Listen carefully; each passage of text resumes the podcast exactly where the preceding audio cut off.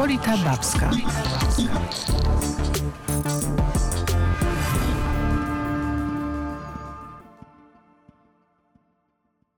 Dziś moim gościem jest Bożena Stasiak, dziennikarka Super Expressu, Świata Lekarza, autorka wielu bardzo interesujących książek. Listy intymne, zwierzenia Polaków, bitwa z rakiem, terapię i antyterapię, pandemia, dzieje zarazy, a także najnowsza książka Cukrzyca. Wszystko, co musisz wiedzieć, żeby planować zdrowe życie. Oczywiście w przygotowaniu są kolejne książki. E, Bożena Stasiak jest e, także laureatką wielu nagród, nagród i wyróżnień w konkursach dziennikarskich, innymi Nagrody Zaufania Złoty Otis w kategorii Media i Zdrowie E, także e, wiele nagród w konkursie Stowarzyszenia Dziennikarzy dla Zdrowia i w konkursie Kryształowe Pióro. Witam cię bardzo serdecznie. Dzień dobry. Wszystkich zasług nie wymieniłam, ale mam ale nadzieję, że wybaczysz. To najważniejsze, tak. E, znamy się od wielu lat i zawsze zajmowałaś się zdrowiem, ale w sposób szczególny na ten temat piszesz, mówisz, jesteś też autorką takich wcieleniowych reportaży, poradników. Mm, jest to zawsze bardzo przystępne, a jednocześnie niezwykle mm, kompetentne. Ale zaczęłabym od tego, jak to się stało, że w ogóle zajęłaś się dziennikarstwem, bo przecież jesteś lingwistką stosowaną. Tak, to Kończyłaś takie studia na Uniwersytecie Warszawskim. No i właściwie powinnaś być mm, minimum tłumaczem, a maksimum ambasadorem w jakimś pięknym kraju. To znaczy, jeśli chodzi o tego ambasadora, to no coś w tym jest, ponieważ jak kończyłam lingwistykę stosowaną, to właśnie były bardzo różne możliwości pracy. Między innymi można było pracować w dyplomacji. Zresztą miałam na tych studiach studiach również zajęcia właśnie z dyplomacji. E, ale chyba jakoś tak czułam intuicyjnie, że chciałabym być dziennikarką. E, no i stąd zresztą studia podyplomowe, które kończyłam i w Niemczech, w Lipsku. E, to było mm, na Wydziale właśnie Uniwersytetu i kończyłam żurnalistik, lingwistik, germanistik, tak to się Bardzo nazywało. Pięknie. I jednocześnie kończyłam też dwuletnie studia podyplomowe dziennikarskie w Warszawie na Uniwersytecie Warszawskim. No i jakby nie miałam już wtedy, to znaczy miałam generalnie wybór, no ale wiedziałam, że na pewno chcę być tą dziennikarką. E, no i tak, i zaczęłam zresztą w telewizji, ponieważ e, pracowałam w redakcji kulturalnej przez e, rok. Robiłam reportaże, to nie były reportaże absolutnie zdrowotne. Mhm. Mm, no ale chyba ten świat dziennikarski mnie tak wciągnął.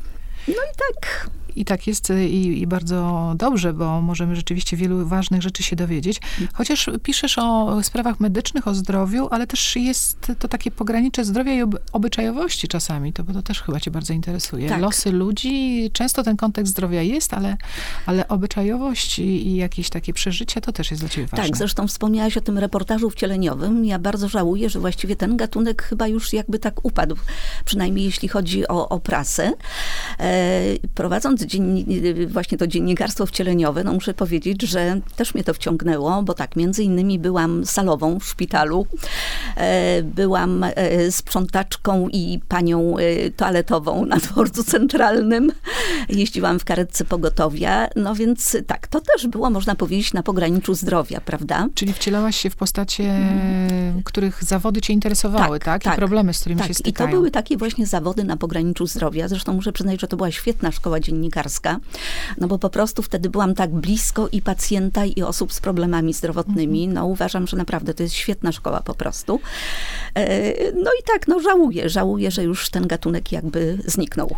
Ale też prowadziłaś taką bardzo odważną rubrykę w Super Expressie, gdzie ludzie zwierzali się z no, niezwykle intymnych e, ze tak. sfery seksualnej Mówisz problemów. O seksie. Tak, tak, mówię o seksie. A to też się zaczęło przypadkiem, e, ponieważ kiedyś zaproponowano mi no, prowadzenie właśnie takiej kolumny, bo okazało się, że jak już pracowałam w redakcji, że y, no, bardzo dużo osób ma takie problemy właśnie z pogranicza życia intymnego. No i zaproponowano mi prowadzenie takiej kolumny, bo to była kolumna na, na całą stronę, e, intymności. Tak to się zresztą nazywało. Prowadziłam tę e, kolumnę przez kilkanaście lat. E, owocem zresztą tej pracy była właśnie książka, książka tak, Zwierzenia Polaków, gdzie po prostu wykorzystałam mm, kilkaset listów, jakie przychodziły właśnie do tej rubryki. No oczywiście nie wszystkie kilkaset było zamieszczonych, no ale wyciągnęłam z tego, co, co mhm. uważałam za najważniejsze. E, no i niektóre, zresztą jak rozmawiałyśmy tutaj kiedyś, no niektóre były takie, że po prostu, no gdybym ja chciała wymyśleć coś takiego, to chyba bym nie wymyśliła, no ale okazuje się, że ludzie mieli i takie problemy. No okazuje się przede wszystkim, że wymaga, że ta sfera życia wymaga no, niezwykłej pracy edukacyjnej Niestety tak, mimo że wiele się zmieniło w tej obyczajowości, co zresztą seksuolodzy e, podkreślają, e, no są prowadzone co jakiś czas takie raporty e, przez seksuologa profesora Zbigniewa Izdebskiego i profesora zresztą Lwa Starowicza. No i wynika z tych raportów, że niby no jest trochę lepiej. No na przykład, no jeśli, jeśli mogę tu wspomnieć, powiedzmy seks oralny, seks analny, mhm. no to jeszcze kilkanaście lat temu, no to było ogromne tabu. Teraz już to przestaje być tabu, ludzie przyznają się, że y, no, właściwie uprawiają i taki rodzaj seksu, ale z drugiej strony no, te nowe wszystkie technologie, internet i mhm. to, co możemy zobaczyć w telefonie, sprawia, że jakby no, oddalamy się od realiów, prawda? U, no, coraz więcej osób uprawia seks niestety no, siedząc przed monitorem, czyli z jednej strony no, edukacja jest, ale z drugiej strony no, zapominamy o wielu rzeczach, o tym, że jednak ta wrażliwość, e, dotyk, e, czułość, to jakby odchodzi zupełnie gdzieś na, na ubocze. E, skoro wspomniałaś o tej zmianie, jeśli chodzi o podejście do spraw e, seksualnych, e, to chciałam cię zapytać w ogóle, co według ciebie zmieniło się w podejściu do zdrowia? Bo ja sobie też przypominam w telewizji kiedyś nie do wyobrażenia było, że prowadzący może e, zaprosić gościa i rozmawiać z nim o raku piersi, że to były, że były pewne tematy tabu związane ze zdrowiem, że było ich bardzo wiele, że w ogóle słowo pierś nie przeszłoby przez gardło nikomu, mm -hmm. na przykład w telewizji śniadaniowej. Mm -hmm. Jak ty obserwujesz z perspektywy tych paru Mówisz lat? pierś, ale na przykład rakšíky. Prawda? Macicy, no tak samo, tak no samo. w ogóle, mhm. albo rak prostaty chociażby, no to było w ogóle y, tabu. E, sądzę, że tutaj mm, bardzo wiele dobrego zrobili tak zwani celebryci, mhm. czyli ludzie znani z pierwszych stron gazet, z telewizji, w ogóle z mediów.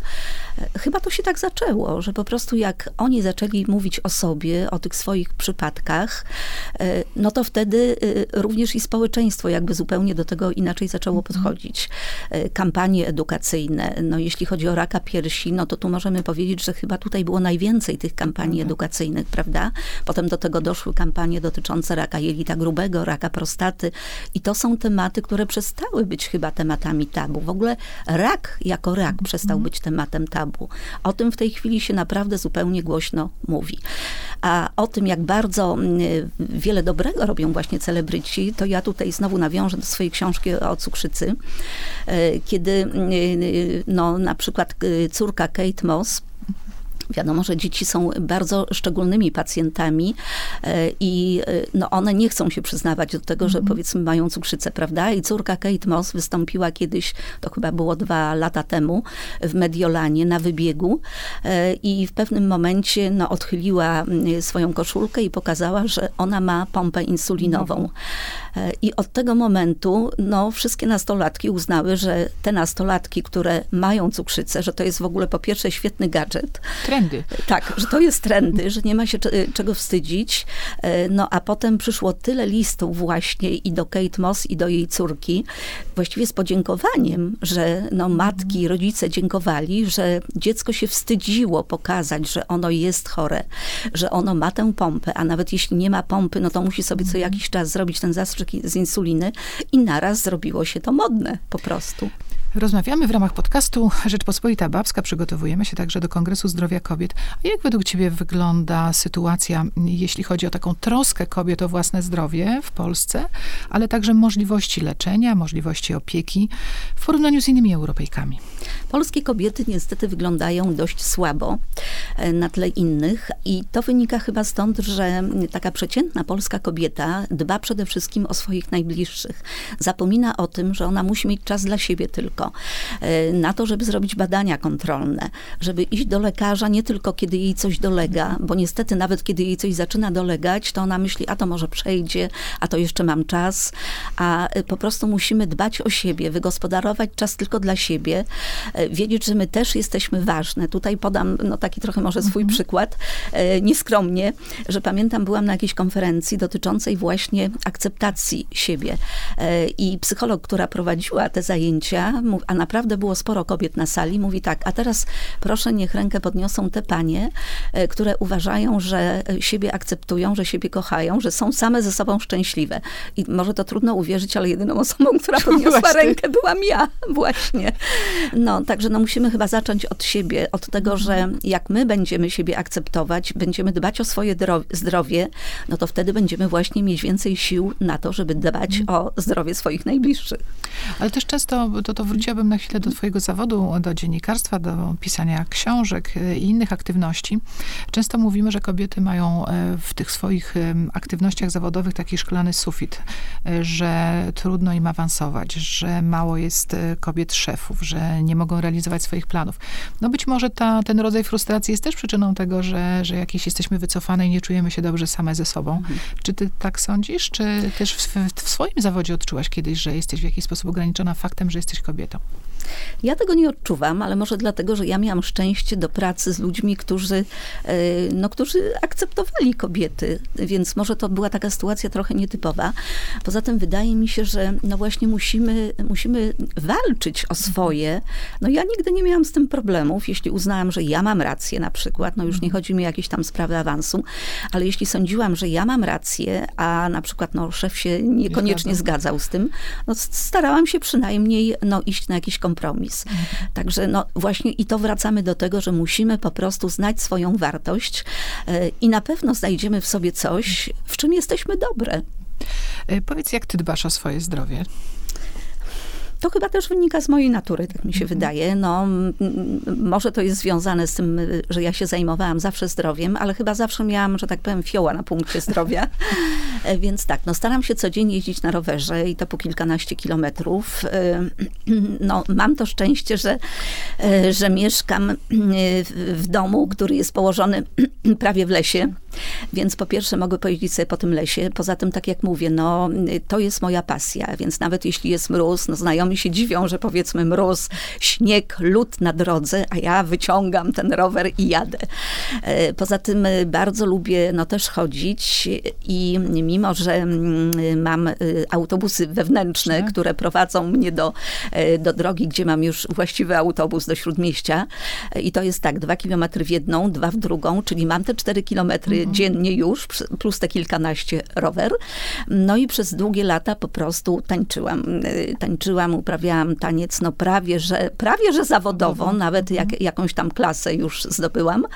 No ale potem wiadomo, no potem dzieci, potem zwierzaki, e, więc trochę zrezygnowałam z tego tańca. No ale jeśli, a no i oczywiście aerobik też przez kilka lat, no po prostu też miałam takiego fioła, że pamiętam jak kiedyś miałam jakąś wyjazdową konferencję bardzo atrakcyjną, medyczną, chyba do Szwajcarii.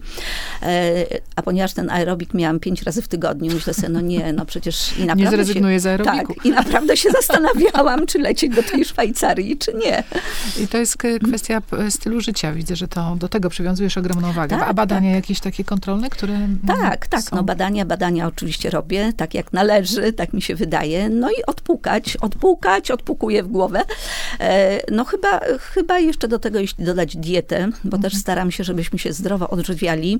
E, także no mówi się, że co dzień powinno się od pół kilograma do 800 dekagramów y, warzyw zjeść i owoców. Sądzę, że przekraczam tę dawkę. E, no i tak staram się komponować, bo zresztą bardzo lubię gotować, więc tak staram się komponować dietę dla rodziny, żeby właśnie ona była zdrowa. No i odpukać chyba zdrowi jesteśmy. To powiedz jeszcze na koniec, nad jaką książką teraz pracujesz, kiedy najbliższa po tej o cukrzycy, którą polecamy. Przypomnę, cukrzyca, wszystko, co musisz wiedzieć, żeby planować zdrowe życie. No lada moment, można powiedzieć lada moment, bo chyba 20 kwietnia ma wyjść na rynek w formie drukowanej i w formie e-booka. Moja książka też związana ze stylem życia trochę, bo to jest o bezsenności. E, tytuł będzie Dobranoc, e, przewodnik po zdrowym śnie. No bo wiadomo, jak sen zdrowy, no to i życie w miarę zdrowe. E, także wydaje mi się, że książka w ogóle powinna cieszyć się powodzeniem z tego powodu, że chociażby z tego powodu, że jest tam rys historyczny, są ciekawostki różne, ale przede wszystkim jest cały rozdział poświęcony właśnie jak pandemia wpłynęła na nasz sen, no bo jest to problem.